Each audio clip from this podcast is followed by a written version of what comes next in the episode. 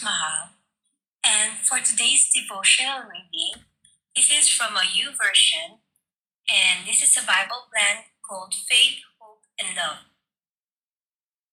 And these three remain.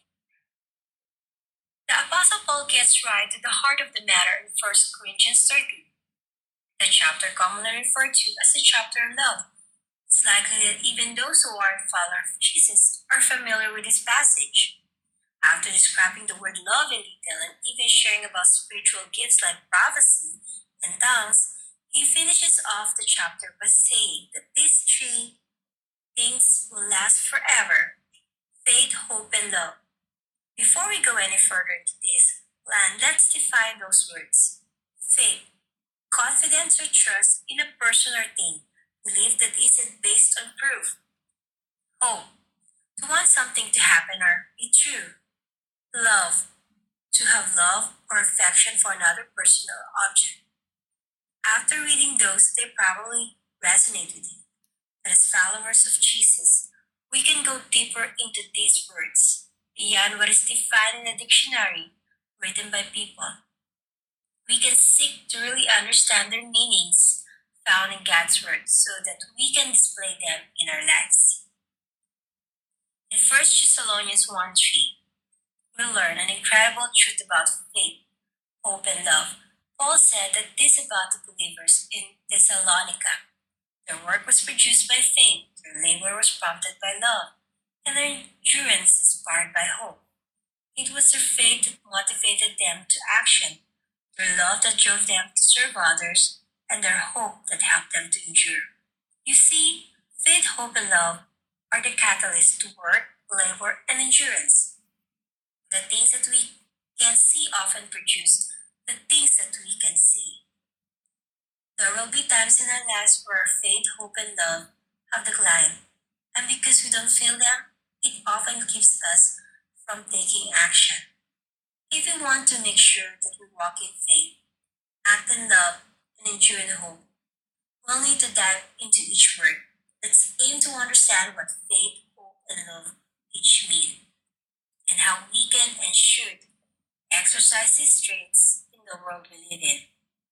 It's one thing to know what faith, hope, and love are, and an entirely different thing to express them. We have to take what we know and actually begin to live it out.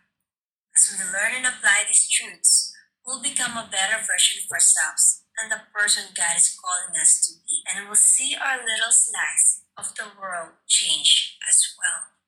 And now here are the viral verses for this devotional. 1 Corinthians 13 verses 1-13. If I speak in the tongues of men or of angels, but do not have love, I am only a resounding gong or a clanging cymbal. If I have the gift of prophecy and can fathom all mysteries and all knowledge, if I have faith that can move mountains, but do not have love, I am nothing. If I give all I possess to the poor, and I give over my body to hardship that I may boast, but do not have love, I gain nothing. Love is patient, love is kind. It does not envy, it does not boast, it is not proud. It does not dishonor others, it is not self-seeking, it is not easily angered. Love keeps no record of wrongs. Love does not delight in evil, but rejoices with the truth. It always protects, always trusts, always hopes, always perseveres. Love never fails, but where there are prophecies, they will cease. Where there are tongues, they will be still. Where there is knowledge, it will pass away. For we know in part, and we prophesy in part. But when completeness comes, what is in part disappears.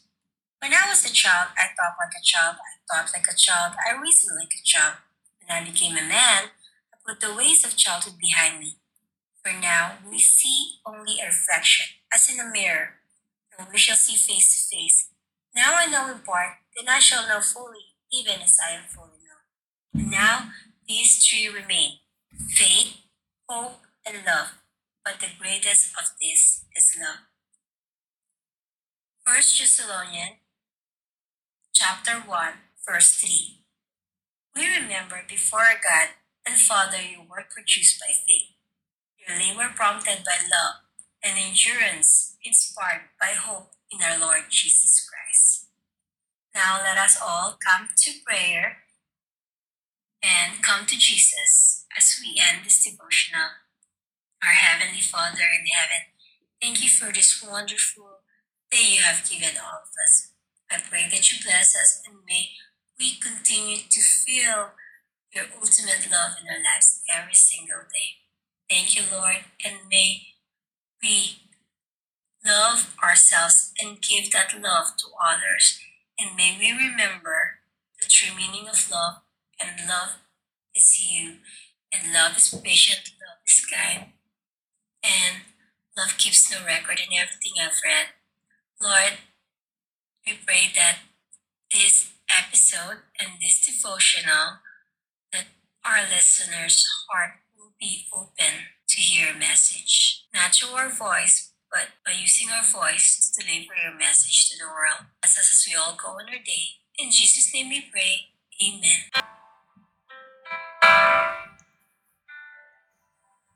I was lost. I was in chains.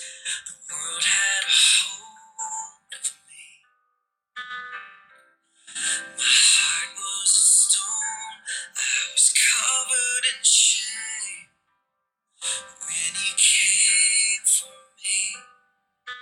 I couldn't run from his presence, I couldn't run from his arms. Jesus, he loves me, he loves me.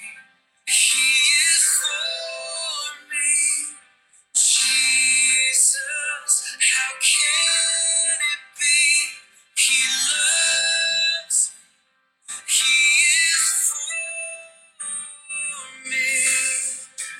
It was a fire deep in my soul. I'll never be the same. I stepped out of the dark and into the light when he called my name. I couldn't run from his presence. I couldn't run from his arms. Jesus, he loves me. He loves me. He is for me. Jesus, how can it be? He loves me. He is for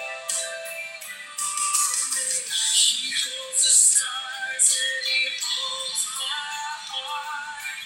With healing hands that bear the scars, the rugged cross where he died for me, my only hope, my everything.